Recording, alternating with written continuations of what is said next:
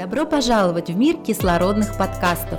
Кислород – это образовательный онлайн-проект для НКО и гражданских активистов. Мы знакомим вас с последними тенденциями в жизни некоммерческого сектора. Мы раскрываем ваши способности, обучаем и мотивируем.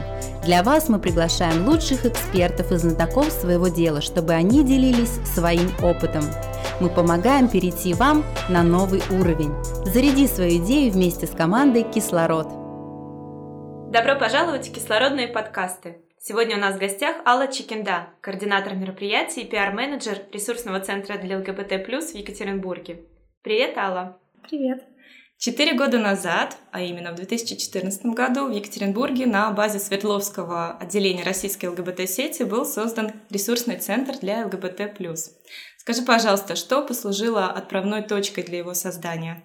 Ну, на самом деле, мне это не мне нужно этот вопрос задавать, потому что меня тогда еще не было в организации, вот. Но э, если говорить об истории ЛГБТ-движения в Екатеринбурге, то с 2009 года у нас в городе работало Свердловское отделение российской ЛГБТ-сети, и в, э, примерно в 2013 году получилось так, что пришло сразу несколько активистов, которые были достаточно мотивированы, и российская ЛГБТ-сеть увидела в них потенциал и решила, что нужно э, этот потенциал развивать, развивать движение а, в, в нашем городе. И в тот год, э, в 2013 году, прошло несколько тренингов для, для активистов.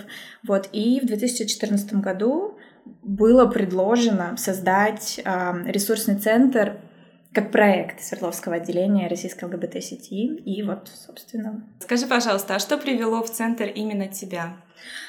Это такой не то чтобы сложный вопрос, но он такой многогранный, потому что с, сначала просто, ну, наверное, интерес и желание помочь, эм, потому что вот я узнала, что есть такая организация у нас в городе и подумала, что можно было бы какой-то свой вклад внести в это предприятие. Вот. Развитие центра. Да, да. Вот я начала вести английский клуб, потому что я по образованию лингвист, переводчик, преподаватель, вот, и я а, предложила а, вести английский разговорный клуб для сообщества. А, я заметила, что вы довольно активно публикуетесь в интернет-медиа. Это интервью, и комментарии, какие-то образовательные статьи или инструкции.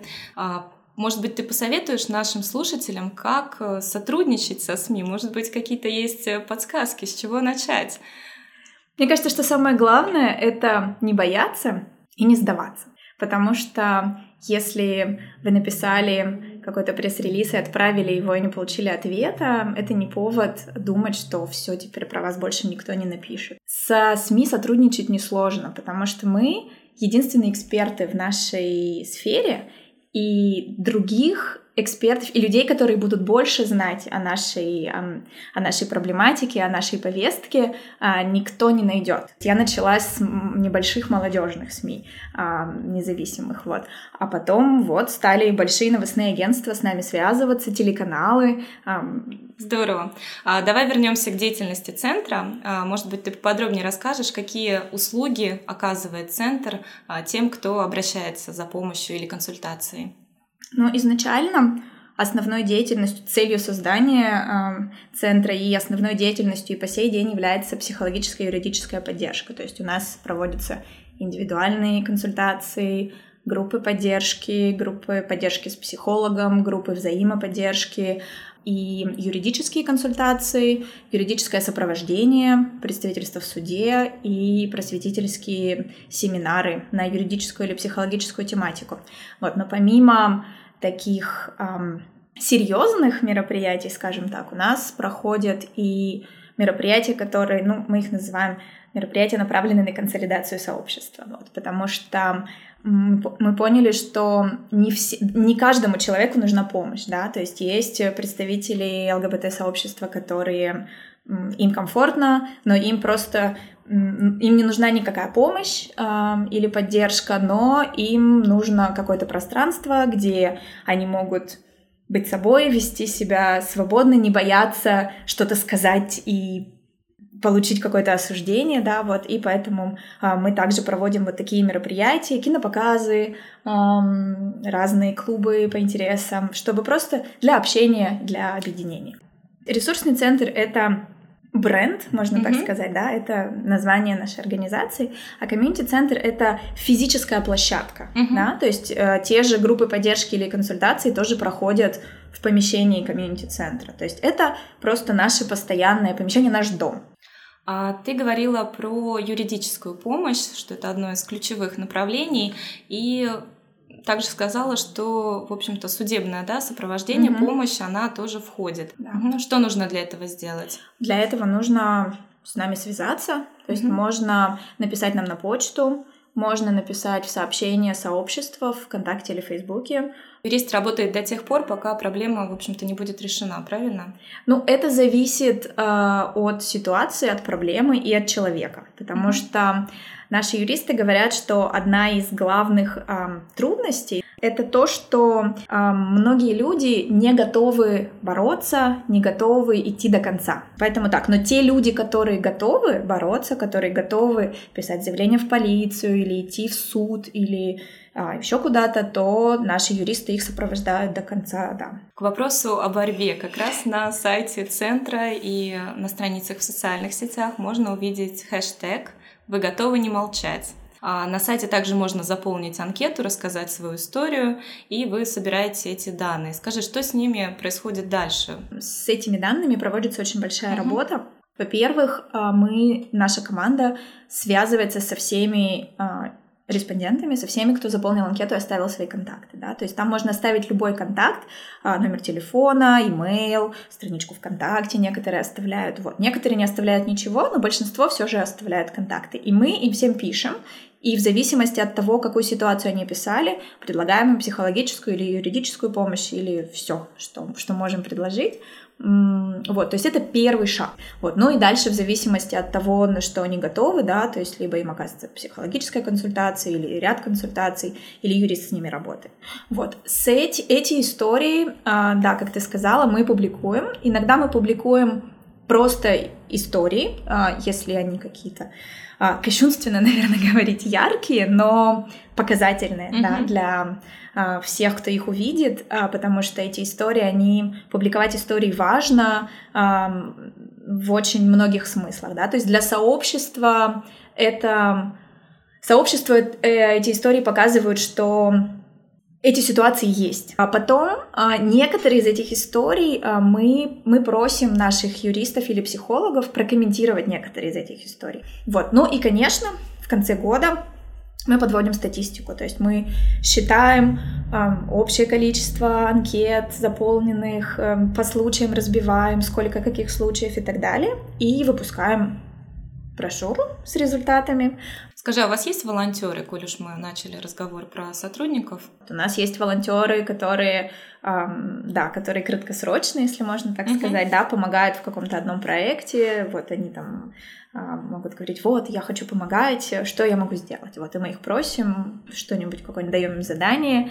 Вот, а есть люди, которым это действительно нравится, которым это важно, и они остаются, и некоторые волонтеры, то есть начинают как волонтеры, потом они вырастают до вот, активистов, да, регулярно организуют мероприятия и так далее. Вот поэтому это, мне кажется, многофазовый процесс, как ты уже неоднократно говорила, что в центре работают профессиональные психологи, но помимо этого центр также оказывает консультации по принципу равный равному. Что это значит? Может быть, ты поподробнее расскажешь? Это возможность получить консультацию от человека, который находится в таких же условиях, как и ты. И у нас на данный момент эм, проходят равные консультации для трансгендерных людей и также в партнерстве с ВИЧ-сервисной организации у нас проходят равные консультирования для а, мужчин, живущих с ВИЧ. По сути, это возможность поговорить с человеком, который находится точно в такой же ситуации, как и ты, но у которого есть а, активистский опыт, у которого есть больше, может быть, информации, доступ к каким-то ресурсам. Вот, то есть это не просто разговор с другом, да, вот, а это а, разговор с человеком, который, с одной стороны, в такой же ситуации, который тебя прекрасно понимает, который, может быть, проходил через те же, а, сталкивался с, те, с теми же трудностями, что и ты, вот. Одним из направлений работы центра является общение с родителями, чьи а, дети относятся к ЛГБТ-сообществу. Родительский клуб у нас очень молодой, и для нас это новый опыт. Мы изначально задумали эм, мы долго вынашивали идею создания родительского клуба, и мы знаем о том, что в в России мне известно только о родительском клубе организации «Выход» в Санкт-Петербурге. Вот, и мы давно тоже думали о том, что нам нужно это реализовать. реализовать да, формат. и катализатором, наверное, послужило то, что в нашу психологическую службу обратилась мама если я не ошибаюсь, молодого человека гея, и она прямо вот она нашла нас э, в интернете, а, написала, вот, и мы поняли, что это все-таки нужно. Но а, ситуация такая, что мы пока ищем каналы распространения информации. А у нас а, встречи родительского клуба проходят в большинстве случаев в виде таких неформальных, полудомашних посиделок, а, чаепития. А, нам очень дорог а, этот проект, родительский клуб, и мы будем продолжать его развивать. Успехов вам. Я думаю, что все получится. Теперь еще больше людей узнают о существовании такого клуба. И как ты уже сказала, собственно, предвосхитила мой следующий вопрос, что это помощь и поддержка не только родителям, но и молодым людям, которые по тем или иным причинам боятся э, или э, смущаются рассказать о себе, своей истории своим родителям. А давай поговорим немножко о комьюнити-центре, точнее, о мероприятиях комьюнити-центра.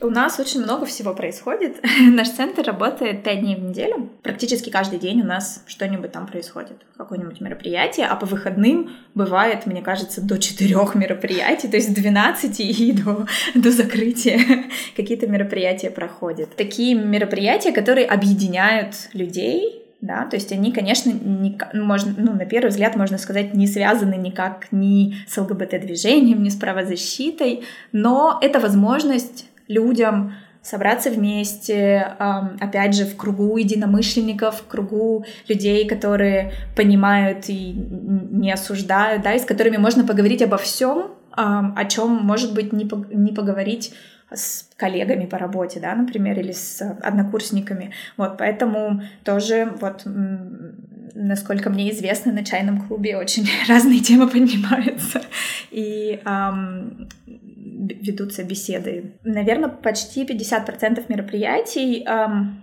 организуются по инициативе наших посетителей. То есть мы не то, что что-то придумали, написали объявление, говорим, приходите, кто хочет на наше мероприятие. Нет, мы говорим, если вы что-то хотите, у вас есть идея, у вас есть инициатива, у вас есть желание что-то сделать, а, делайте.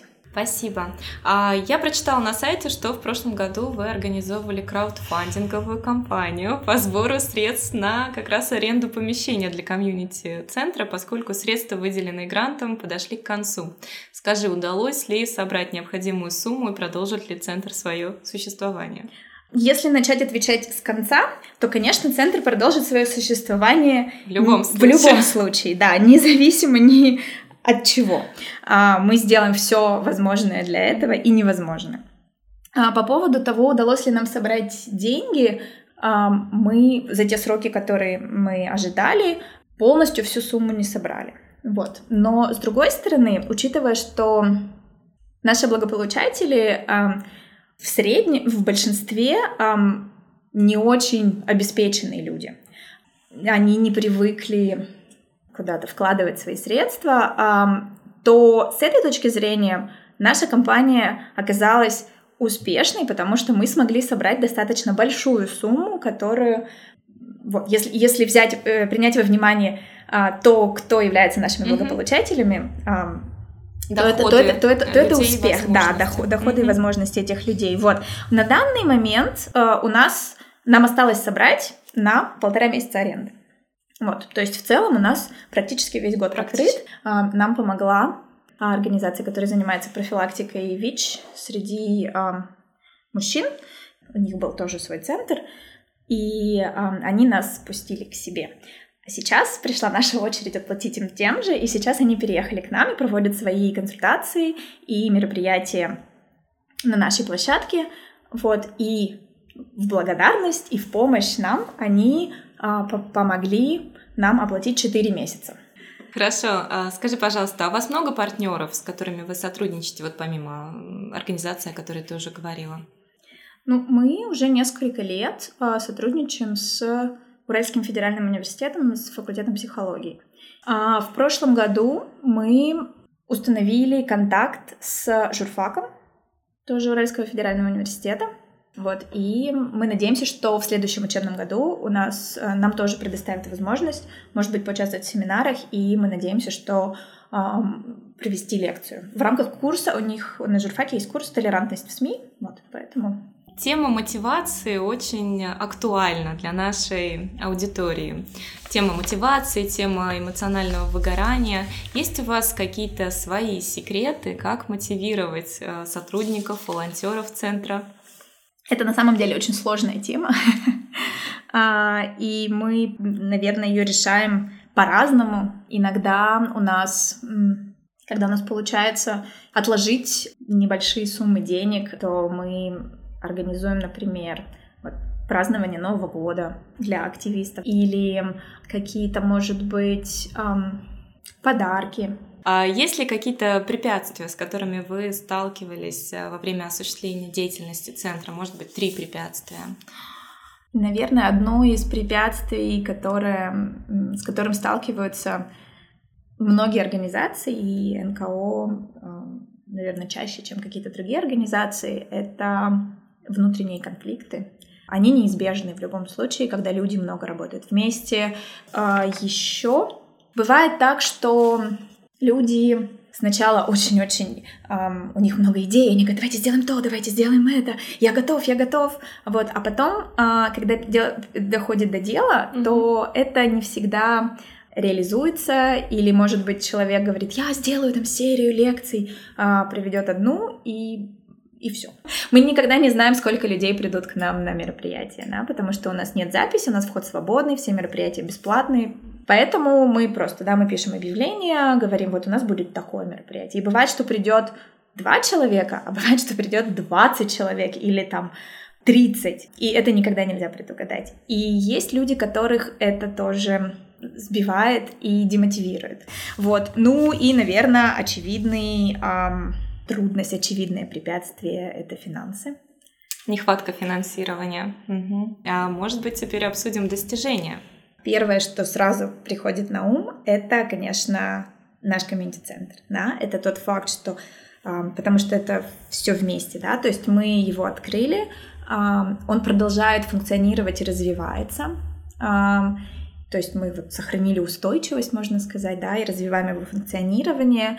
И также, наверное, это можно отнести тоже к а, комьюнити-центру. Это тот факт, что наш, наш центр полностью открыт для всех. А, это большая редкость для ЛГБТ-центров. А, наш адрес открыт, не только в нашей группе, но и когда мы публикуем анонсы о наших мероприятиях, например, в СМИ, то тоже там адрес написан. И нас можно легко загуглить и найти наш адрес. А, и мы на входе не спрашиваем у людей ни о чем. Вот, еще одно достижение а, это то, что а, нас освещают СМИ. Да, и достаточно, достаточно много. И, например, моя личная тоже гордость это то, что в январе сайт Екатеринбургское отделение The Village эм, включил э, ресурсный центр э, в топ-7 лучших социальных проектов года в Екатеринбурге. Третье достижение, которое можно назвать, это наше сотрудничество с разными инициативами и организациями, да, вот э, те, о которых мы уже говорили, помимо, допустим, э, университета и ветсервисной организации, мы активно сотрудничаем с фем-сообществом, мы активно сотрудничаем с правозащитной организацией «Сутяжни», которые э, организуют ежегодную уральскую, международную уральскую школу прав человека, и мы два раза выступали со организаторами и наши, наши волонтеры помогают в организации этой школы, наши юристы там выступают с докладами, и также, поскольку это международная школа, куда приезжают в качестве спикеров а, юристы и правозащитники из разных стран, а, приезжают каждый год действующие судьи СПЧ и, и адвокаты, и они каждый, на каждой школе поднимаются вопросы. а, прав ЛГБТ. Алла, как ты считаешь, что бы сделала Центр успешнее?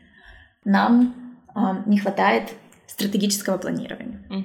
потому что мы очень активны, деятельны и полны идей, но нам иногда не хватает вот этого структурирования, и, может быть, когда мы наконец-то созреем до того, чтобы разработать стратегический план там на несколько лет и будем ему следовать, то скорее всего, это выведет нас на, на новый уровень.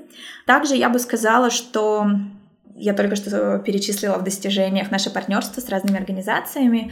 Нам, наверное, еще не хватает партнерства с другими социальными проектами. Партнерство в совершенно разных смыслах может быть, даже не партнерство, признание, что ли, нашего центра как социального, социального проекта, который стоит на, наравне с другими социальными проектами. Да? Вот, например, у нас есть кризисный кризисные центры для женщин, которые столкнулись с домашним насилием, например, да, но мы пытаемся уже довольно продолжительное время установить с ними сотрудничество, потому что вполне возможно, что к ним приходят женщины, лесбиянки или бисексуалки, а, и у них, может быть, они столкнулись с насилием в однополых отношениях, но в этом центре с ними не будет квалифицированных специалистов, которые с ними смогут поработать по этому вопросу. И мы бы хотели установить такое сотрудничество, чтобы они могли, например, обращаться к нам за помощью, если им нужны такого рода консультации, и чтобы они могли нас рекомендовать, например, тем, кто к ним обратится с таким вопросом. Вот такого сотрудничества нам пока не хватает, не и это бы, безусловно, тоже, опять же, вывело нас на новый уровень, сделало бы нас более видимыми, и а, другие социальные, а, социальные проекты а, стали бы с нами считаться. Вы уже начали работать над налаживанием этих связей, или это будет часть э, как раз стратегического планирования? Но мы работаем. А, ну, я думаю, что наше интервью потихоньку подходит к концу, и в заключение э, хочу попросить тебя, обратиться к тем людям, а, которые, может быть, боятся рассказать своим близким, друзьям, коллегам а, о своей сексуальной ориентации или не знают, кому и как обратиться за помощью, если у них что-то происходит. Расскажи, что нужно сделать и почему важно не, не молчать и не замалчивать эту а, тему. В том, что касается важности не замалчивания, это... Ну, причина в том, что когда вы молчите, а, вам никто не поможет, потому что никто не узнает о вашей, о вашей ситуации, да, и, соответственно, если вы хотите получить помощь, то нужно решиться рассказать, нужно решиться не молчать, и только тогда а, вы сможете найти поддержку, а, вы сможете найти людей, которые тоже столкнулись с такой же ситуацией, которые вас поддержат, а, вы сможете найти специалистов, которые вам помогут, и ваша жизнь, скорее всего, наладится. Вот. Еще одна важная причина, почему не нужно молчать, это то, что мы тоже регулярно говорим в нашем, в нашем проекте, который называется «Вы готовы не молчать». Это то, что ваш голос, ваша история а, может кому-то помочь. А, если человек услышит другую историю, которая перекликается с его личной историей, это уже поддержка. Как и когда рассказать близким, mm-hmm. здесь нет универсального ответа, потому что все, как всегда, индивидуально. Мне кажется, что в большинстве случаев человек сам понимает, когда пришло время рассказать, например, родителям. То есть он понимает по разным каким-то знакам, да, что вот сейчас я могу рассказать маме, и она меня поймет. Вот. А, иногда такого не наступает, и люди всю жизнь не чувствуют, что настал тот момент, когда можно рассказать родителям. Вот. Но здесь важно осознанно подойти к этому. Вы не одни. И даже если вам кажется, что вы кроме вас нет никого в этом мире, вас никто не понимает, никто не поддерживает, и а, вам негде искать помощи. Это не так. Есть а, множество людей, которые готовы вам помочь, которые прошли через то же, через что вы проходите сейчас, испытывали те же затруднения, те же сомнения а, и не знали, что делать и они с удовольствием поделятся с вами своим опытом, а, какими-то советами, окажут а, квалифицированную поддержку и помощь. Если вы не знаете ни одной ЛГБТ-организации и никогда не слышали о том, что такие организации есть в вашем городе, во-первых, возможно, есть такая организация в вашем городе, просто вы об этом не знаете. Но даже если ее нет, Любая организация, в которую вы обратитесь, вам поможет. Вы можете написать нам в ресурсный центр для ЛГБТ, вы можете написать э, в российскую ЛГБТ-сеть. У них есть горячая линия э, поддержки, круглосуточная, э, где э, психологи оказывают э, консультации онлайн э, бесплатно и анонимно помощь а, найдется обязательно. Не бойтесь просить о помощи, а, потому что если вы этого не сделаете, если вы будете молчать, а, то вам никто не сможет помочь, потому что никто не узнает о том, что вам эта помощь нужна.